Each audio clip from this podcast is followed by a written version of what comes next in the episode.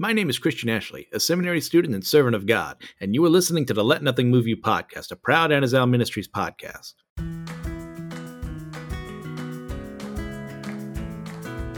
Welcome back to the Let Nothing Move You podcast. I'm your host, Christian Ashley, as we continue on through the book of Genesis. But before that, I do have some announcements today. Like, I'm sure it'll come out in like the tone of my voice, but I am not in the best place right now. And I'll explain what that is in a second. But, like, you know, if that's something, you know, it's something I need to address, it's something I need to talk about. So it, it's affecting my performance. I'm doing the best I can. Like, uh, just to be crystal clear here, like, I normally will spend several hours, like, reading over the scripture we're going to be doing for the day and writing notes and looking up research and commentaries to you know, make sure I get all my information right. And I've done some of that, but like it's not as good as it's normally going to be. Like uh, stuff I, I stopped because I just I wasn't feeling it. But at the same time, I knew I also had to do this.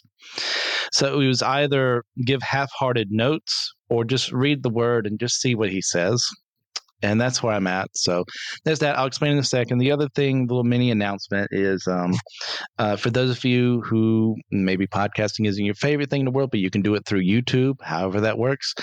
I don't know, but like it's something I do want to bring up is like uh, what has just been added uh, to the Anazal Ministries podcasting uh, dash amp uh, YouTube page are all the episodes from Let Nothing Move You, along with every single episode from the other podcasts on the network.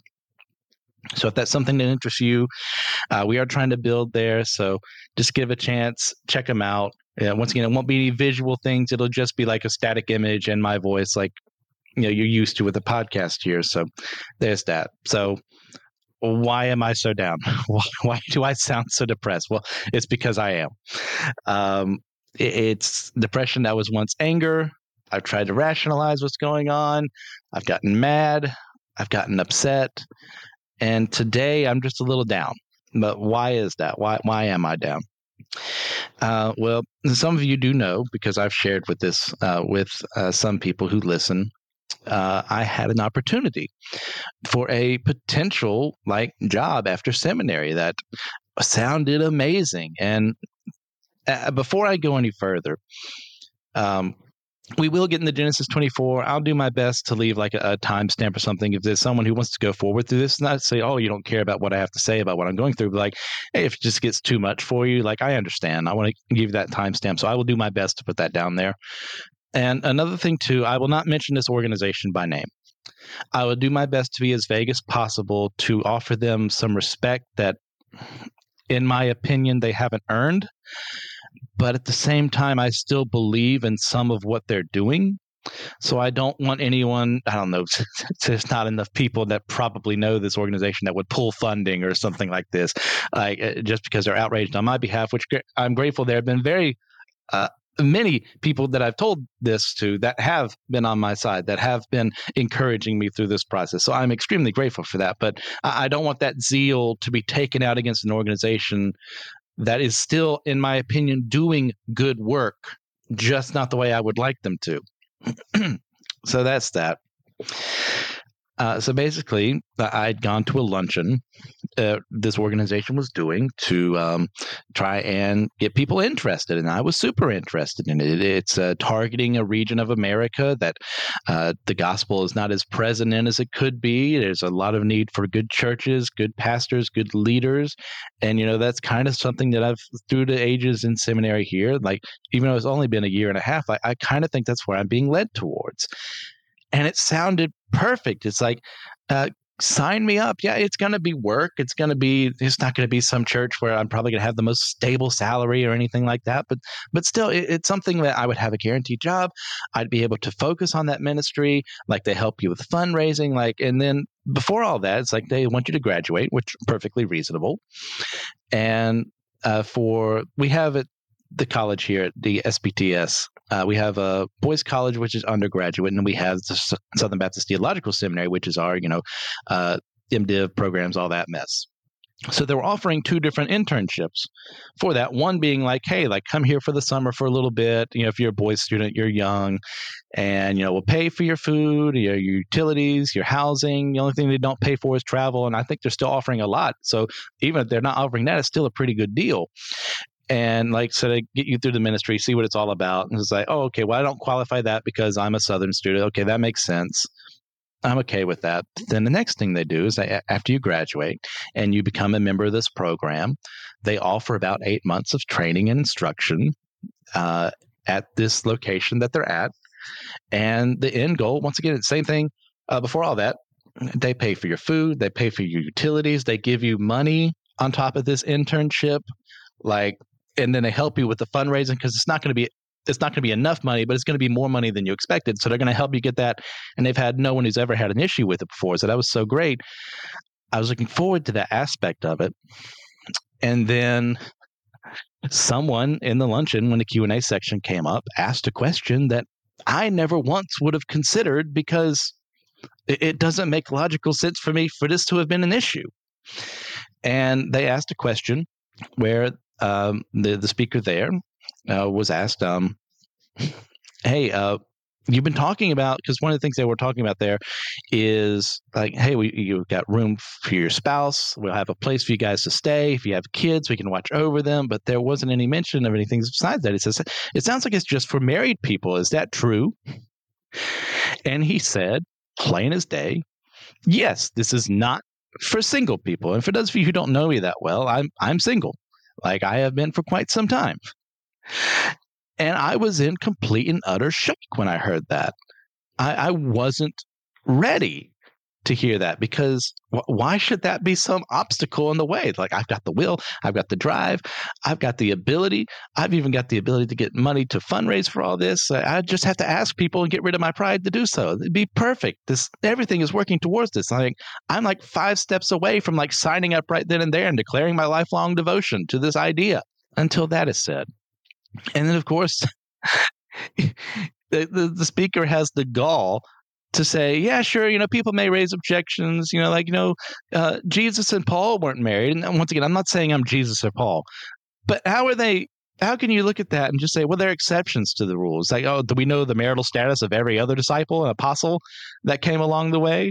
Uh, are we going to discount all the good work that was done for Jesus by the Catholic Church, who has priests who don't marry, uh, forced to by the institution, which I disagree with? But since they're doing it, I'm glad for those who are faithful to that practice. it's a call to say that. And I, listeners, I was, I, I mean, there's no other way to say this. I was pissed. I was extremely and utterly pissed to hear that. And uh, so some of you that may be a little squeamish uh, uh, to hear that word, and I apologize. It's not my intention, but like I, I'm trying to be honest with you about how I actually felt in that moment. It's like, how dare you say such a thing? How can that be an obstacle? And they, they they have reasons. I will give them this. I don't think they're good reasons, mind you, but they have reasons. And one of the reasons being is that it's a lot easier for a pastor who has a wife, who has someone he works with faithfully for years, has proven that with her, has even proven it maybe with children too, that he has someone he can rely on and support him, like right there in that scenario. And that makes sense to me. Like it's a lot easier to get a job done when you have help. It's not as easy to do when you're alone. I get that. But still, never Paul never had that problem while he was preaching. Jesus never had that problem when he was preaching. I mean, sure, there were bits of loneliness, I'm sure, for the both of them, but they they got over it and they they spread the gospel. And then another thing they brought up, which is where I really have an issue with this, is well, it's just so much easier for someone who is uh, not married to you know have accusations thrown against them or easier for them to just engage in improprieties that a married uh, pastor wouldn't. And I also took immense offense to that. So all I have to do is open up the newspaper or look things up to see, oh, married pastor involved in an affair, married pastor engaging in homosexual relations with a congregation member or a prostitute or what have you and that's just that's just the sexual th- side of things. Forget embezzling or anything like that. and my my brain broke when I heard that. I was it was like I was listening to them the the the ears and mouth of madness. It's like how could that happen? How could you let this be a sticking point that much that you are saying things that don't make logical sense? And that's again, I've been very blessed. I'll joke about the all the time, all the time that I have very negative qualities from both of my parents. This is one way I have been very immensely blessed is that both my parents, in different ways, are very logical people. If something doesn't make sense, then something's got to change because you got to start making sense, or what have you in that scenario. And I'm very like I said, I'm very grateful I had that instinct in me because if I see a flaw, my instinct is to fix the flaw. That way things can run more smoothly. Not to say that, oh, I'm so superior because I see this that you can't, but like I want things to run well. I want things to be done well. That's why when I have an issue, I do my best to solve it. If I can't solve it myself, I go to someone who can. Eventually, in my pride, it takes a while, but I go there and once again, th- this guy doesn't know me from Adam. He didn't know that he was directing this towards me or anything like that. Oh, but another thing, I, I forgot to mention this to a couple of people. But uh, you have that difference between the Boyce and the Southern students. Well, the Boyce ones, he was like, "Yeah, you guys can come if you're not married. You're just in that stage of your life. You're young." Oh, which was another huge blow to me in that regard. It's like, and then he had once again the utter gall to bring up something like, oh, hey, there's a lot of young girls at our churches here who aren't married. So, hinty hinted, maybe if you go up there, you'll find your wife. And oh, it's a shame my daughter's already married right now. So, I, I wanted to say in that moment, and I'm so, I, I'm so angry with myself, and yet so pleased that I managed to hold back because I wanted to so bad. It's like, are you a pimp? Is that what you are? And I know that's probably not the most edifying thing I, I could have thought at that time, but like, is that how you view women? Is that how you view your wife? As uh, you were hoping that her parents or whatever were having her around just so they could entice you? And actually, in light of what we're studying today in Genesis, it's so so different, and it, it it blows my mind that that was the thing. It's like, I, I, once again, I don't know this man. Maybe I'm misreading some things. This is one conversation, uh, very one sided, that I've had with him. So maybe I'm overblowing things out of proportion. Maybe I should be offering a little more grace.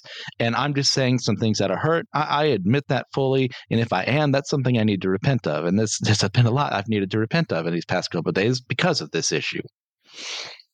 But, anyways, it, it just just killed every bit of hope I had to get there into this organization, which I wanted to more than anything. It felt like the perfect fit. And I'm so angry and upset. I called my dad um, just to talk to him, and he, he counseled me very well. He's very loving, he was very kind. You know, he brought up like, "Hey, like I know you don't want to hear this right now, but it is it's a good thing that you got told no here because obviously you you wouldn't have worked well together with them. I called my old pastor, uh, who has since retired, uh, and talked to him about that. He kind of said similar things. He got to encourage me with the story of a very similar story in some respects, although he was married at the time, where he thought he'd be going to that same region and it just didn't work out and he didn't understand why. And instead, he went to where he was, where eventually he became my pastor, which I'm very grateful for. But like in the moments, that thing of, well, I have the will, I have the drive, I can do this. Why? Uh, here am I, send me. And I'm not sent to where there's a, what seems like the perfect opportunity. And I know I'm speaking from a very limited point of view.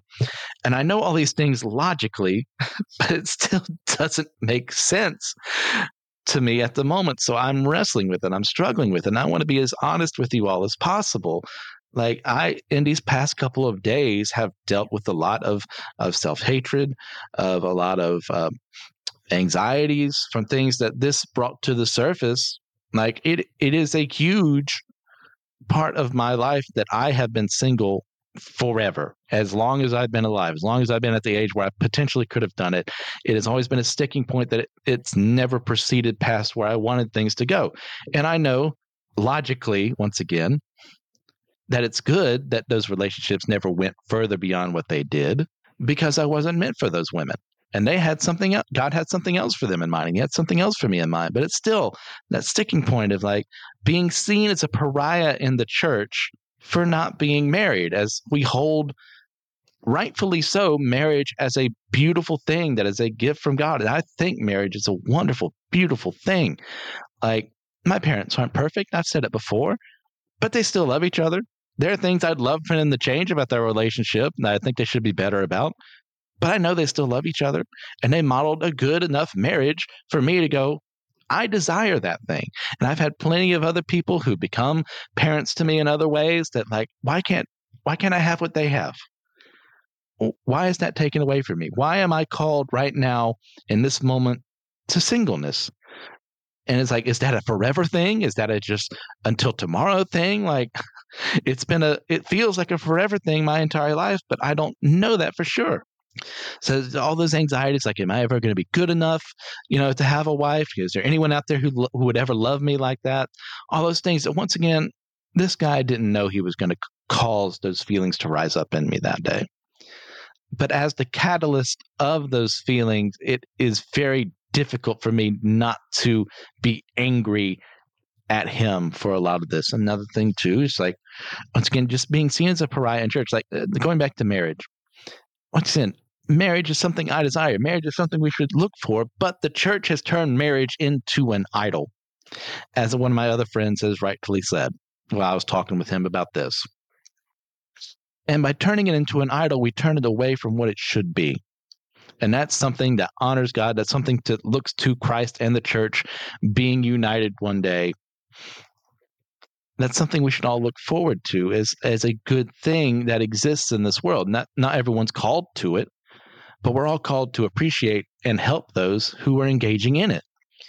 So it brings up questions like, well, if I'm if I graduate from seminary and I'm still not married, which probably at this point is what's going to be happening, unless something drastic happens in the next couple uh, year and a half or what have you, if I graduate on the time that I want to, like what happens when I'm interviewing for a church and it's like, oh, notice you don't have a wedding band or uh, you haven't mentioned your wife at all your kids, and I was, well, I can't talk about people who don't exist. Like and they decide, well, we don't think you're a good ch- fit for our church because we need someone who's married. We want someone who's married, is what they should be saying. And you know what? As much as I hate that line of reasoning, I, that, that's their right. It's their church. I mean, chances are, if that's a stickling, uh, you know, uh, a big point there for them not wanting me, we weren't going to get along. But it's still unfair. I mean, can we talk about that? It's unfair. And maybe maybe there's a life out there, and assuming uh, a giant omniverse of multiple realities where I'm married right now, and I don't have the same cares that I have for this issue because I got married earlier. And you know, good for that other Christian. But for me, I mean, sometimes it takes you, as we've said before on the show, just like being affected by something to actually understand what needs to change. Sometimes you can just be perfectly objective. You know, I, I have never once murdered someone. I've been angry at someone. I'm guilty of that sin and that temptation, but I'm not, I've never once taken someone else's life in, in a sinful manner and not even in a justified manner. I'll put it that way too. But I know inherently that's something I should never engage in. But for something like this, a lot of people, it's just not on their radar. And it makes sense. Why not? Because vast majority of people in the church get married. So you just get the single people like me who are stuck at the side and they don't know what to do with you. It's like some people just look at you kind of weird. It's like, well, what's wrong with you? Well, why isn't God giving you a wife? Why isn't God giving you a family? It's like, is there something you're doing on the side? Are you are you some creep? Are you some pedophile? It's like, oh, oh, uh, uh, all the times I've worked with children too along the way, which I've loved doing. I've I've worked with you know the the infants. I've worked with the younger kids. I've worked with uh, our fifth and sixth graders back in the day when I was at Route 56. I've worked with middle schoolers, high schoolers, and it's been a very rewarding experience every time. But there's also been people at that same time who would look at me and go, I don't know about that guy, which I'm not offended at originally. You should have that thought. You should have that worry, that concern. A, a, a church that does not protect its children is not a good church. But that's also why I had to have the background checks I did to make sure I was good enough to be around those kids. Now, you should question things that are out of the ordinary. I agree with that. That's a very logical thing to do. but you should also accept reality. And unfortunately, a lot of people in the church don't accept reality because they think, oh, reality should mean you should just be married. You know, as if somehow I'm the one person in the history of the world that has told God that his will not be done and his will was never done. Uh, you know, as if I'm the one person who God said, Christian, you were supposed to get married at 22 uh, because that's what I ordained. And somehow I'm stronger than God that I caused that not to happen. Does that break anyone else's brain to think that somehow I'm the only person strong enough to do that? Do I have that much power? But we don't, people don't think about that logically. They think, well, everyone should be married. They should be like this. So why aren't you? Why don't you just pair up with someone else and just get married? Like, which is a terrible idea and something that has actually been said to me in the church. It's like, how could I ever inflict that pain on a woman like that just to get married, just to look good in the church and to not truly love her as she deserves? And for me to not be loved in return. That is one of the dumbest things I've ever heard, one of the most hateful things I've ever heard that came from someone who thought they were thinking truth, uh, speaking truth. So I'm trying not to let my anger rise too much in this, um, but it's also affecting me. There, there's more I can go into detail about, but I've also been talking for 20 some minutes about this. And for those of you who stuck around, I'm extremely grateful for you doing so. Uh, I'd appreciate your prayers right now. Like, I'm in a bad place. I mean, there's no other way around it. Like, I need good people out there who want good for me, who are praying for me. And I don't ask that often as much as I should, but that's something I do need right now. And I'm, for those of you who are doing that, I really appreciate that. Thank you for do- what you're doing. Thank you for listening. And with that, we will finally go into Genesis 24. We'll be starting through verses 1 through 9. Now Abraham was old, well advanced in years, and the Lord had blessed Abraham in all things. And Abraham said to his servant, the oldest of his household, who had charge of all that he had, Put your hand under my thigh, that I may make you swear by the Lord, the God of heaven and God of the earth, that you will not take a wife for my son from the daughters of the Canaanites among whom I dwell, but will go to my country and to my kindred, and take a wife for my son Isaac. The servant said to him, Perhaps the woman may not be willing to follow me to this land. Must I then take your son back to the land from which you came? Abraham said to him, See to it that you do not take my son back there. The Lord, the God of heaven, who took me from my father's house and from the land of my kindred, and who spoke to me and swore to me, To your offspring I will give this land, he will send his angel before you, and you shall take a wife for my son from there. But if the woman is not willing to follow you, then you will be free from this oath of mine. Only you must not take my son back there. So the servant put his hand under the thigh of Abraham his master and swore to him concerning the matter, this matter. So one thing that has been very apparent throughout Abraham's story as our main protag for this section of Genesis is that God's promises to him were being fulfilled in front of his own eyes. But he was still just as human as the rest of us. Man, he got old. It's not his fault. It's what every single human being has done. I mean, Jesus, in the form of God and man, aged. Like no one escapes from it in this life. And at that moment in time, what we see is that he knows that logically, in order for him to have as many descendants through Isaac that are promised, Isaac needs a wife. Isaac is called to be married. God has ordained such a thing. So, what is he supposed to do? And before we get any further, this is once again, it's not a racial thing. Abraham has nothing against the race of the Canaanites. He has everything against the culture and hearts of the Canaanites. He knows by marrying one of them, chances are this woman is not going to love God. She's not going to respect Isaac as the leader of the house and may even introduce foreign gods to him. Now, that does not mean that other women may not do the same. But Abraham knows with probably like a 99.9% accurate take, there is not a woman fit among the Canaanites to be the wife of his son. And that's a call you've got to make. There are plenty of people out there who aren't good for you. I've been in that scenario with women that I thought were good until I learned a little more about them. and go, Oh, you just said you went to church. You just said you cared about the Bible. You just want someone for a fling. And hey, if I were a lesser man, I could have done that, but I didn't. That's not what Abraham wants. That's not what my parents wanted for me. Hence, why I didn't do those things. Hence, why Isaac is not going to do those things. So instead, Abraham, knowing for the most part that members of their extended family are a bit more reasonable and rational and more open to hearing about God, Lot being the big example there, goes to them instructing a servant. Now, we don't really know the servant's name. It's possible this is Eleazar, who is mentioned earlier in Genesis as being like the chief among Abraham's servants. But, like, without an explicit name, I'm not going to say his name, even though it would be more, it would sound better to my ears to call him by a name versus the servant, because, you know, this was a human being who deserves to be called as such, but scripture does not record it for whatever reason. So I will refer to him as the servant. So Abraham, knowing that he's been blessed by all this, asks his servant to find a wife for his son.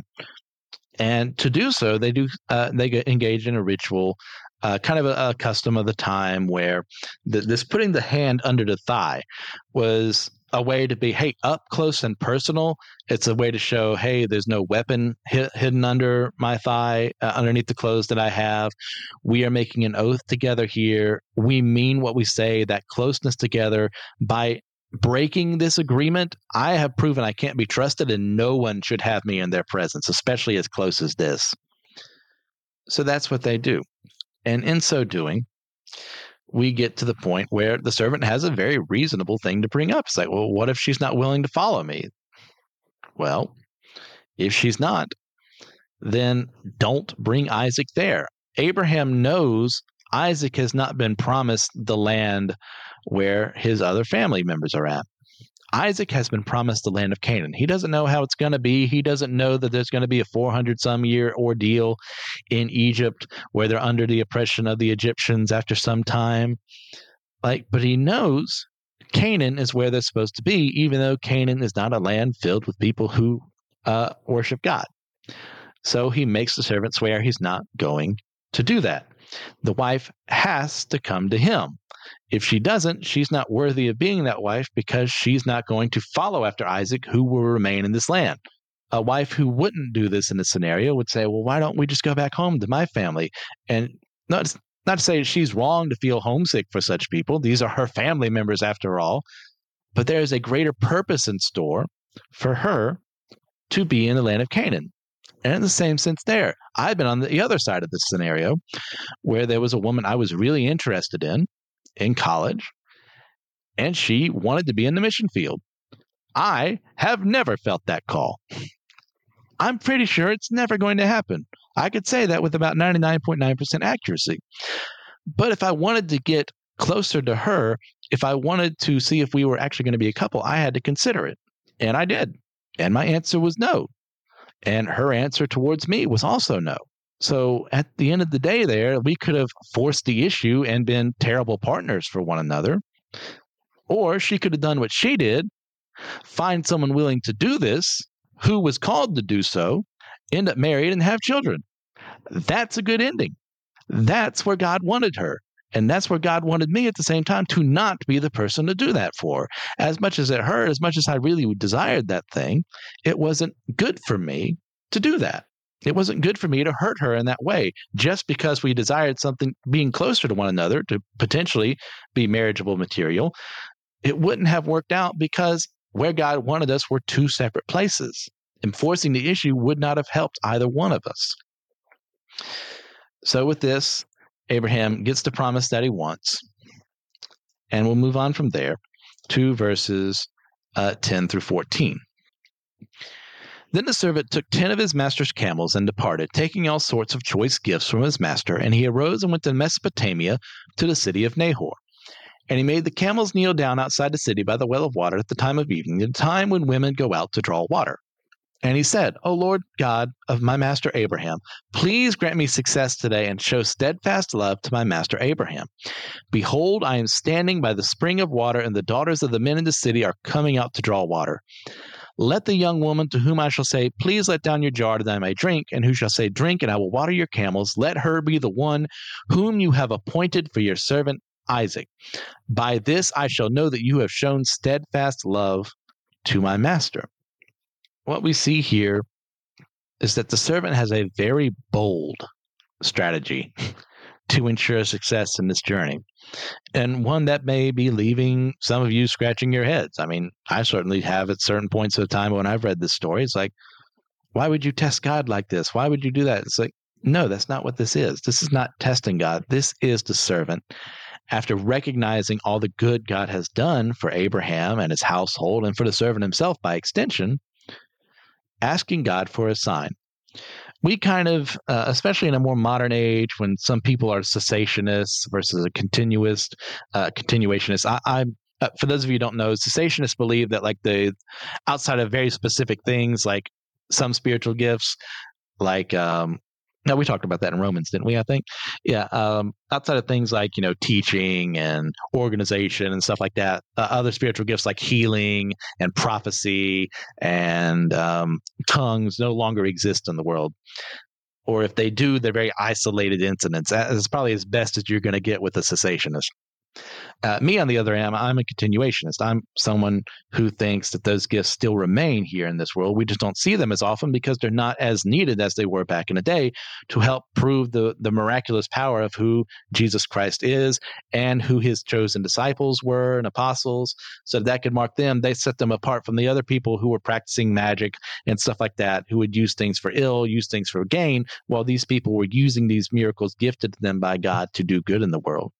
But I still think it happens today. I still think it is possible for someone to be healed, um, maybe through someone laying on hands, or maybe through through prayer or something like that. But right here, this is not a moment in time where the servant is just like, "Well, I have no ideas. God, you just do whatever you want." No, this is like, "I have an idea. I have a strategy. God, you've been faithful to my master. I I want you to continue to be so, and to help prove that." Here's a specific scenario that I'm going to have in mind. If this happens, that's the one I know. And there's a good logic behind that from what the servant has seen of God, what God has done. Now, uh, I guess the whole point I was bringing up the cessationist continuation thing. Sorry, this is what I get for not having my notes all written out as normal. Is that if we do that in the modern church today, most people would tell you you're being foolish. And chances are I would even agree with some of them.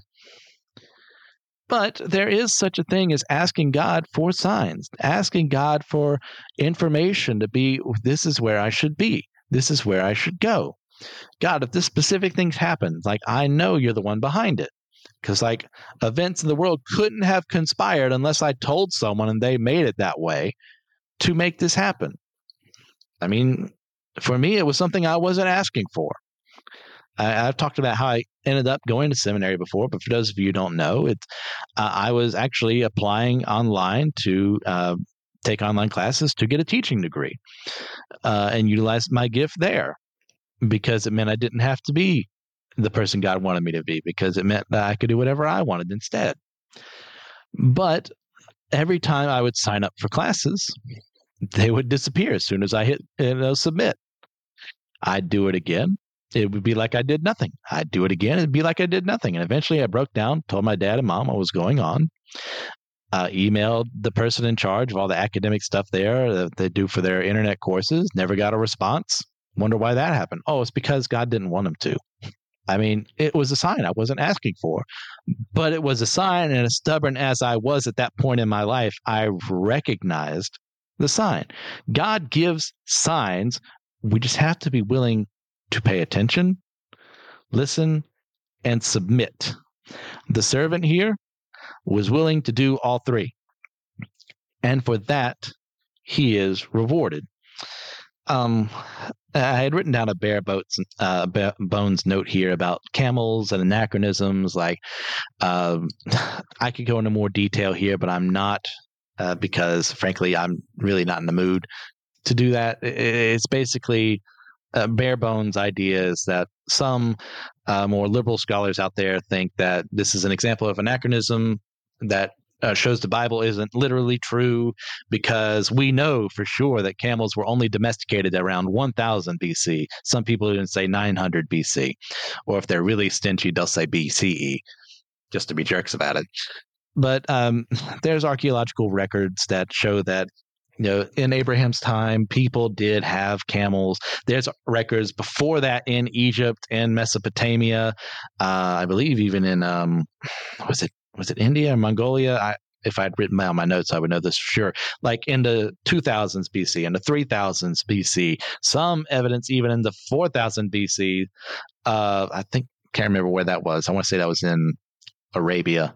I'd have to look it up again, but like that domestication had begun, and even assuming that that didn't happen, you know who typically has things before other people? Rich people. Abraham was loaded. Pharaoh, who earlier on gave him camels, was loaded. So he's going to have access to things you know, Joe Schmo on the street isn't. So that's something there. It doesn't matter that much, but it, it, irks me when people try to find things like this say, well, that this proves everything. And it's like, I, number one, I'm not in any mood to have that conversation right now. But number two, it's a stupid argument. and I'm going to move on before I say anything unkind. Uh, I've had to do that a lot in these past couple of days, and it has not helped me. Uh, it has helped me, I should say, that I didn't say the things that were on my brain, but it didn't make me feel good about it. I'll put it that way. You know that that sense of you wanting to have that one snappy one liner that you know shows that you're morally superior, that you're right, but God said not to say it because that's not what you were supposed to say. I had to wrestle with that a couple of times in that meeting. That's why, oh, I, I tell you, like I, I left the meeting um, as soon as the speaker was done. I wanted to leave halfway through, but I kind of got a stirring in my heart that if I did so, I was going to be asked why I was leaving. And I knew if I was called upon, I was going to say something very unkind, very non edifying, shall we say that I would have been saying out of hurt and maybe even out of logical rationality, but that wouldn't have mattered because it didn't matter if I was right. What mattered is where my heart was at that moment. And it wasn't after seeking God, it was after seeking making me look better in that scenario. So there's that. Moving on, we'll go to verses 15 through 33. Before he had finished speaking, behold, Rebekah, who was born to Bethuel, son of Milcah, the wife of Nahor, Abraham's brother, came out with her water jar on her shoulder. The young woman was very attractive in appearance, a maiden whom no man had known. She went down to the spring and filled her jar and came up. Then the servant ran to meet her and said, Please give me a little water to drink from your jar. She said, Drink, my lord. And she quickly let down her jar upon her hand and gave him a drink. When she had finished giving him a drink, she said, I will draw water for your camels also until they have finished drinking. So she quickly emptied her jar into the trough and ran again to the well to draw water, and she drew for all his camels. The man gazed at her in silence to learn whether, uh, excuse me, whether the Lord has had prospered his journey or not. When the camels had finished drinking, the man took a gold ring weighing a half shekel and two bracelets for her arms, weighing ten gold shekels, and said, Please tell me whose daughter you are. Is there room in your father's house for us to spend the night? She said to him, I am the daughter of Bethuel, the son of Milcah, whom she bore to Nahor. She added, We have plenty of both straw and fodder and room to spend the night. The man bowed his head and worshipped the Lord, and said, Blessed be the God, the God of my master, excuse me, blessed be the Lord, the God of my master Abraham, who has not forsaken his steadfast love and his faithfulness toward my master. As for me, the Lord has led me in the way to the house of my master's kinsman. Then the young woman ran and told her mother's household about these things. Rebekah had a brother whose name was Laban. Laban ran out toward the man to the spring. And as, as soon as he saw the ring and the bracelets on his sister's arms and heard the words of Rebekah his sister, thus the man spoke to me, he went to the man, and behold, he was standing by the camels at the spring. He said, Come in, O blessed of the Lord. Why do you stand outside? For I have prepared the house and a place for the camels. So the man came to the house and unharnessed the camels and gave straw and fodder to the camels, and there was water to wash his feet, the feet of the men who were with him, and the feet of the men who were with him. Then food was set before him to eat, but he said, I will not eat until I have said what I have to say. He said, Speak on. God's response to the servant's prayer was immediate. Has that ever happened to you? When a time when you've asked for something And not even five seconds later, you got a phone call or you happen upon a person who was the actual answer to that prayer. Like, oh gosh, oh, oh sorry, I'm realizing something. I forgot that I uh, I also talked to my mother. See, this is how disjointed I am right now, discombobulated. Um, this is kind of what to do with what's happening here. And so one of the one of the things she told me that similar to what you know my pastor had said, one of my dad had said. And in light of all this, it's that same thing. It's like, you know, if if God had wanted you to be there in this scenario, it would have happened. But instead, he told you no in a way that you knew, even though you don't want to say it right now, is good for you because of how blatant it is.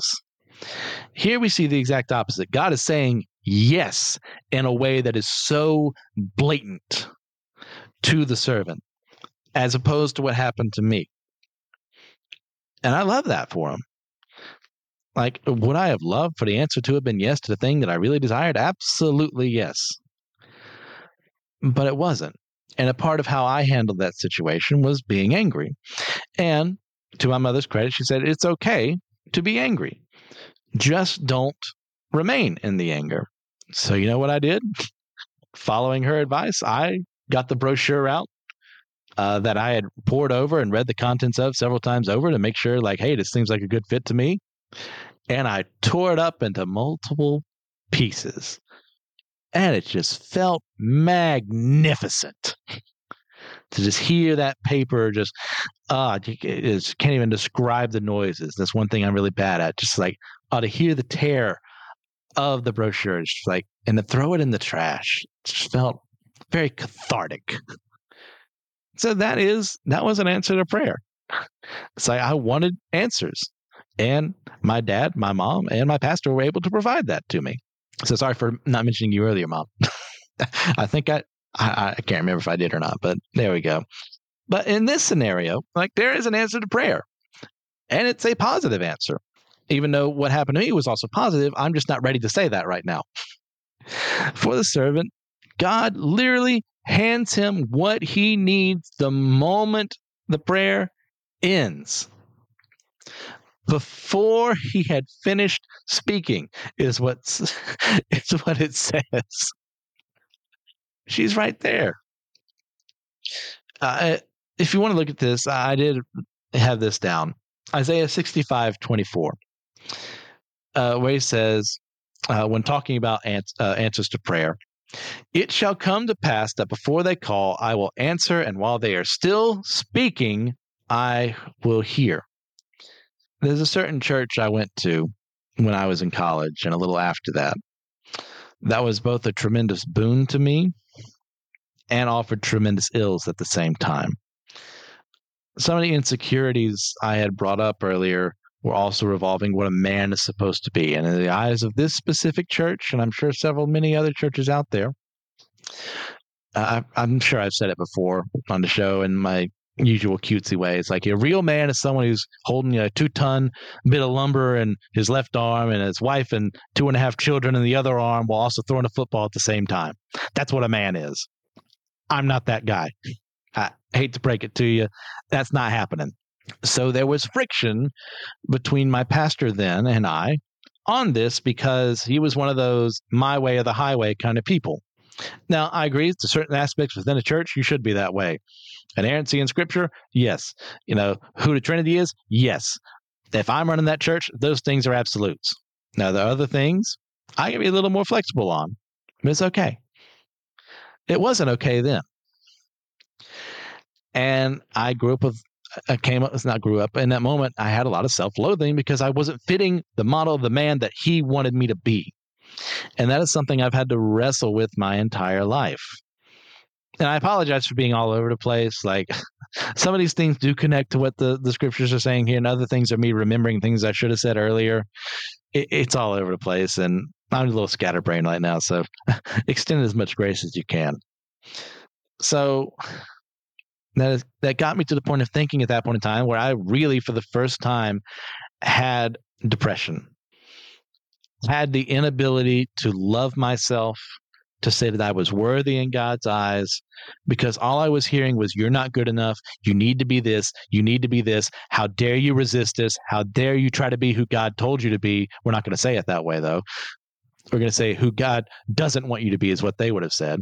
How dare you be Christian Ashley, the real one, not the one that you inflate your ego about and say that's the real one and it still stings to this day. It is, it is some trauma that I have not fully gotten over, and it's going to take a lot more time. So, getting back on track is. I'm sure there'll be something else I forgot to say in the midst of that, or some other person I forgot to talk to. And there are plenty. Like I'm not going to say everyone's names, because um, I did talk to a lot of people, and I'm grateful, by the way, that I have such a large group of people to speak about such matters to who were willing to hear me out and ask if I I asked several people like am I the wrong am I in the wrong for thinking this way? And there was not a single person who told me I wasn't.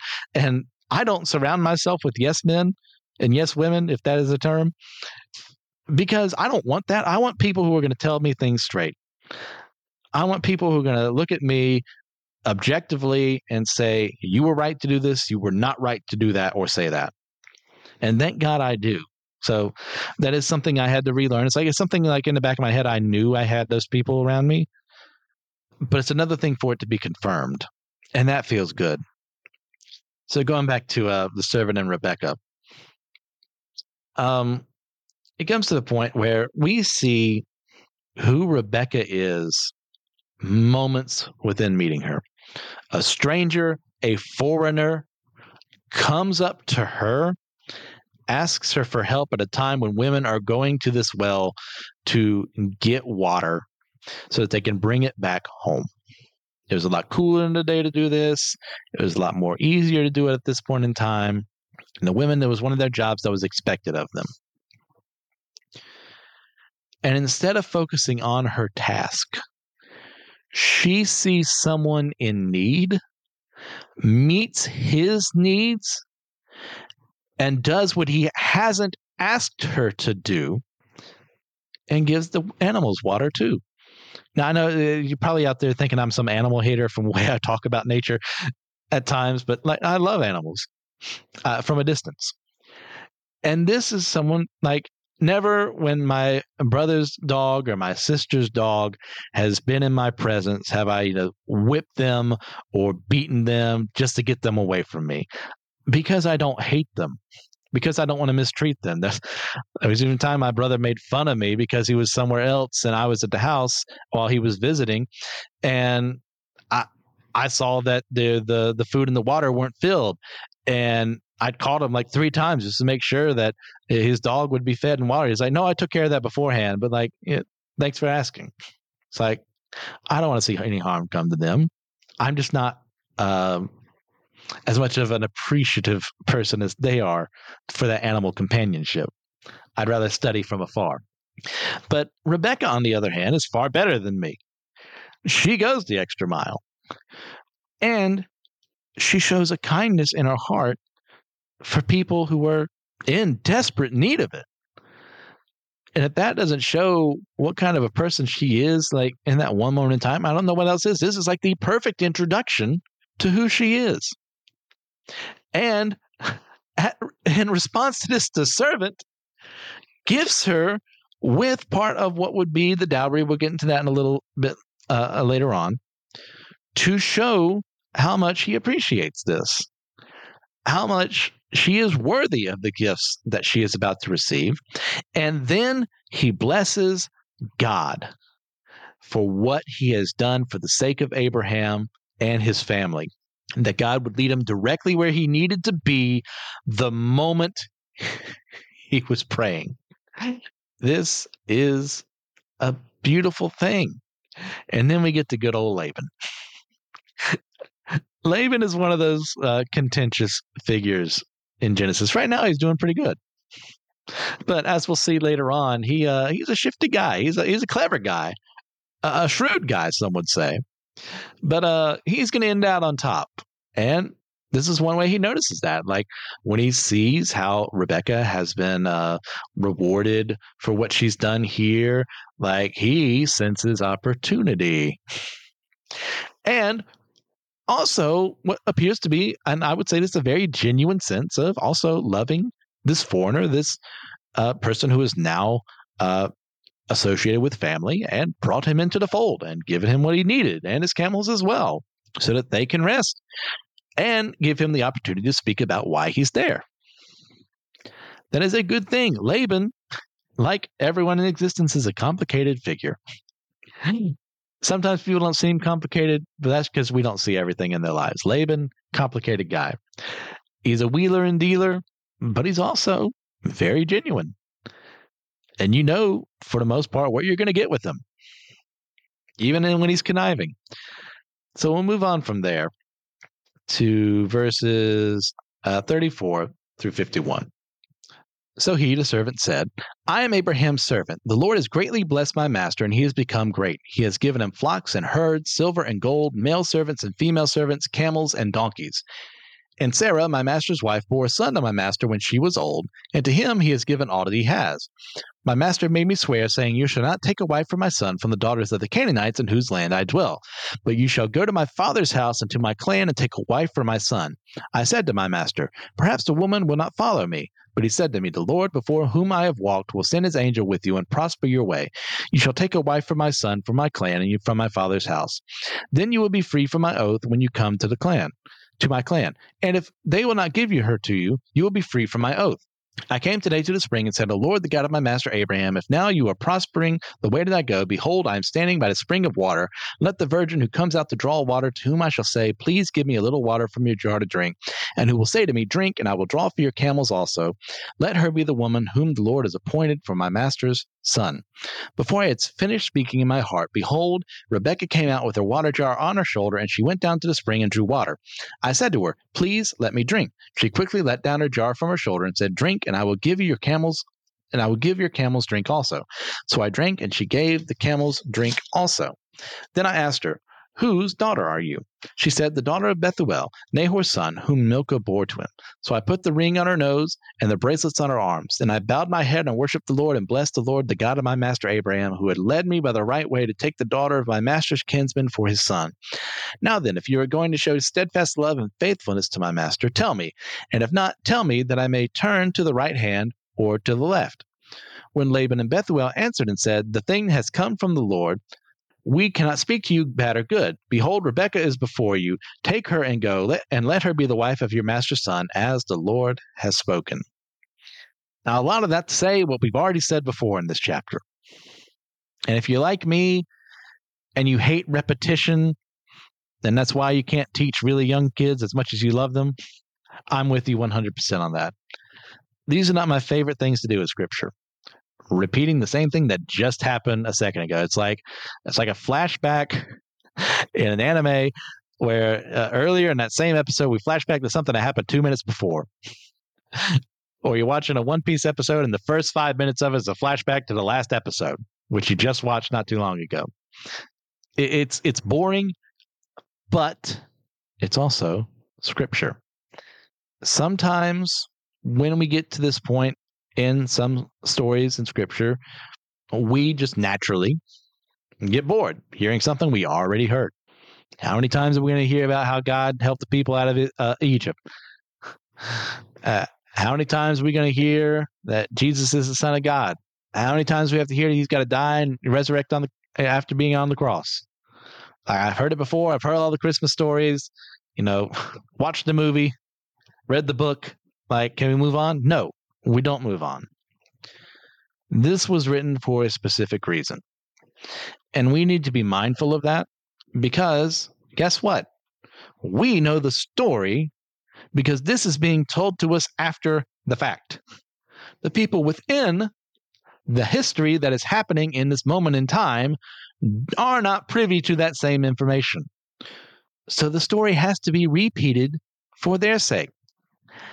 Also, it shows how seriously the servant takes Abraham's orders because he remembers pretty much everything what Abraham said word for word. I think, if not word for word. And that is a good thing. to look upon that and then just say, man, I am bored. I get it. I do. Like rereading the same thing is boring to me. Like if I ever catch myself and I'm reading a book and like I'm getting a little tired and I, I reread the same line multiple times over, I get angry at myself. And that's when I know I need to get to bed. But there's a purpose behind this. There's a purpose. You know, sometimes God allows the writer of whatever is, uh, whoever is writing scripture to just summarize things that we already know. And thank God for that. Other times, he lets them say the exact things, maybe worded a little differently. And thank God for that. What he chooses to reveal to us is glorious and beautiful, no matter how bored we sometimes get with it. I am dreading the day when we get to First Chronicles. And for the first nine to 10 chapters, it is genealogy after genealogy. That does not sound fun to me. Not to say that genealogies by their very nature are boring, because I do like to see where people come from. I will say that reading it and actually having something to say about it is going to be very difficult. But it's still scripture. It is still breathed by God into human hands, human minds to be written down for your sake and mine. And we need to be mindful of that. And we just because something isn't as important to us doesn't mean we get to make the judgment call that no one else should care. Because how many times has that been said to you? How many times has someone said, "Oh well, uh, you know their stories; they don't go anywhere. I don't really care." Or how many times have you said a joke, but someone else said it louder and they actually laughed? Stings, doesn't it? These words matter because these people matter because God said they mattered. Remember that. So at this point in time, we do see that there is some reverence to God in Bethuel's family. Now, as we continue on, we're going to see how Laban kind of takes that a little less strictly than others, but that's people. So they recognize what has happened here, trust this man who's come from a long way, who has proven who he is, has offered a dowry, and we'll get to that once after we read these last couple of verses. And now Rebecca, through with no say of her own, by the way, which we'll also get to that in a second, is going back to the land of Canaan to become the wife of a man she's never met. And we'll get to that through verses 52 through 67, and we'll finish off this chapter. I already knew this was going to be a, a long one. That's why I only wanted to do one chapter, and I made it worse by talking about all the stuff I was going through. So thanks for sticking around. When Abraham's servant heard their words, he bowed himself to the earth before the Lord. And the servant brought out jewelry of silver and of gold and garments and gave them to Rebekah. He also gave to her brother and to her mother costly ornaments. And he drank, and excuse me, and he and the men who were with him ate and drank, and they spent the night there. When they arose in the morning, he said, "Send me away to my master." Her brother and her mother said, "Let the young woman remain with us for a while, at least ten days. After that, she may go." But he said to them, "Do not delay me, since the Lord has prospered my way. Send me away that I may go to my master. They said, Let us call the young woman and ask her. And they called Rebekah and said to her, Will you go with this man? She said, I will go. So they sent away Rebekah their sister and her nurse and, her, and Abraham's servant and his men. And they blessed Rebekah and said to her, Our sister, may you become thousands of ten thousands, and may your offspring possess the gate of those who hate him. Then Rebekah and her young women arose and rode on the camels and followed the man. Thus the servant took Rebekah and went his way. Now Isaac had returned from Beer, Beer Lahai Roi and was dwelling in the Negeb. And Isaac went out to meditate in the field toward evening. And he lifted up his eyes and saw, and behold, there were camels coming. And Rebekah lifted up her eyes, and when she saw Isaac, she dismounted from the camel and said to the servant, Who is that man walking in the field to meet us? The servant said, It is my master. So she took her veil and covered herself. And the servant told Isaac all the things that he had done. Then Isaac brought her into the tent of Sarah his mother, and took Rebekah, and she became his wife, and he loved her. So Isaac was comforted after his mother's death. So we see here Abraham's servant doesn't delay. Now, there's something to be said. Maybe it would have been better for her to stay behind, but no. They also offer Rebecca the choice of whether she wants to leave immediately. Like, this is very sudden. This is, this would be someone uh, from, we'll just say the other side of the world. We'll just say, I don't know, uh, we'll say Pakistan comes in and says, I've come all this way. uh, my master has heard of you, and uh, we want you to wed the daughter of our house. It's like, hold on there. Hey, we got a lot to discuss there, buddy. but Rebecca's not like that. Rebecca has thought this through. She's considered it, and she chooses to leave everything she knows behind. And this is just a further confirmation of what Abraham has desired for his son, of what the servant has been tasked to do, and that God is behind all of this because if Rebecca was a little more like me, maybe she wouldn't have been as good for Isaac as she ends up being. You know? Then there's something to be said about cautiousness and waiting and praying through things and thinking things through. And as another thing, to recognize all these things are lining up, how dare I wait when God has said go? And I think Rebecca has come to that realization.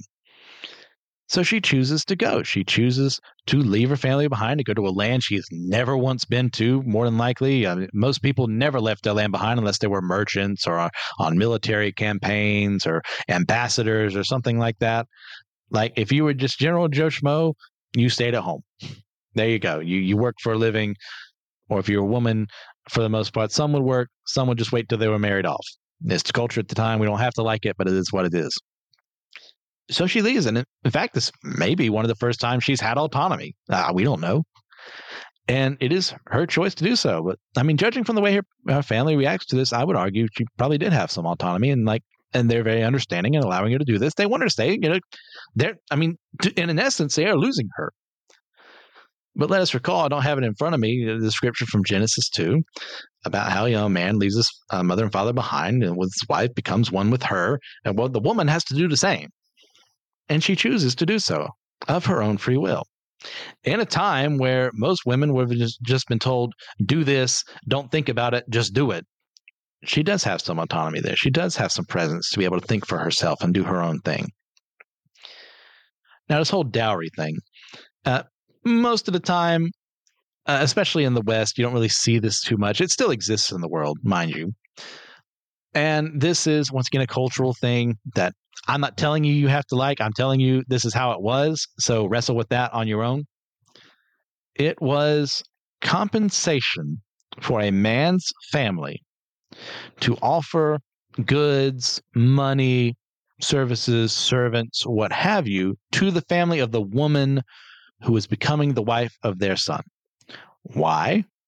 Because the vast majority of women didn't work. Some did. It wasn't like they all stayed at home. But uh, from a family like this, she probably had never once worked a day in her life. Maybe she did. They do have flocks and stuff like that. Maybe I'm reading too much into that, but chances are no. So there's not in their society's point of view and their culture's point of view, she's not bringing much to the table. Once again, stress their view of things. But in order to correct this idea in their own way, you offered compensation for taking the woman away to be the husband of someone else. That way, there was a reward for watching over your daughter for as long as you did. You know, once again, cultural norms have changed since then. That is a good thing. So let's leave it at that. So that's why these things would happen. And it also, once again, shows the wealth and how much God has favored Abraham with how much he gives compared to someone else. Like, this is a treasure trove. You could probably have just retired after getting some of this money and some of these riches. So it shows God's blessing. It shows his faithfulness through all of this. And it shows Rebekah's heart, too, that she seeks after what she hadn't really been thinking about so far as we are aware in the text before today. Then we get to Isaac. You see, what is he doing in this whole scenario? He's meditating. He doesn't know when the servant is coming back. His life is going to change forever. Uh, when this woman he doesn't know is coming to his home to become his wife like how is that going to work out? What is he supposed to do? He's never been married before. Like how is he supposed to take care of her? His father's getting older. His mother has died. Like what's going on here? What does he do? Well he's learned from his dad. He's learned from abraham. In his best moments abraham has sought to hear the word of God. He's sought the understanding. So he meditates, hoping for an answer to everything. And this is a a truly divinely appointed moment in time because while he's doing so, his wife sees him, his future wife sees him from afar, sees what he's doing, asks about who he is, and according to the custom at the time, would veil her face. And that's her first impression of him. And her first, his first impression of her is that they're both respectful to the cultural norms of the time and to what God has expected of them. That shows how Isaac has grown. We haven't really gotten too much into his head at this point in time. We will in a little bit. And we also see how he's also like his dad in certain respects, not the not so good ones. But we'll see that. And it's a beautiful, glorious thing. This is something God has ordained to happen for this moment in time for the two of them. And it's blessed with a beautiful marriage. And it's a wonderful, gracious thing that through one of the longest chapters in Genesis, we get to have this moment in time. So, where are we left with? Like me, like, I feel a little better after doing all this, after getting some of that out, with more people kind of understanding my situation. Thank you again. I'm sorry for being so scatterbrained in the midst of all this, but like I was trying to write the notes and they just weren't coming. So I just just speaking off the cuff. And look at this, we're we're over an hour long. Oh. Thank you guys once again. We're done with Genesis 24. I will see you next week with the next couple chapters we do. Please, if you get a chance, leave a five star review in your podcasting platform of choice just to help us with the ratings, boosting us there. If you're interested in my own fiction writing, you can find my works at starvingwritersguild.com or on Amazon by searching for the name MC Ashley. If you're interested in further solid studies into the Bible and its teachings, then check out the other members of the Annasound Ministries podcasting network.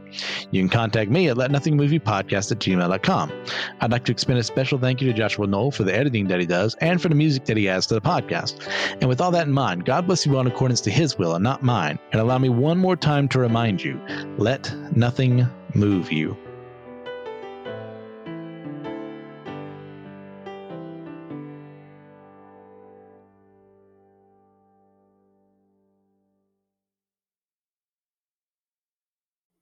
Hey guys, are you interested in podcasting but don't know where to go? Well, check out Zencastr.com and go ahead and make an account there and use special promo code Let Nothing Move You, all caps that way you can get 30% off of your next deal to go ahead and set things up so you can figure out how to edit stuff using Zencastr.com to host your stuff to get things done there. So check out Zencastr.com, use special promo code Let Nothing Move You. All right, see ya.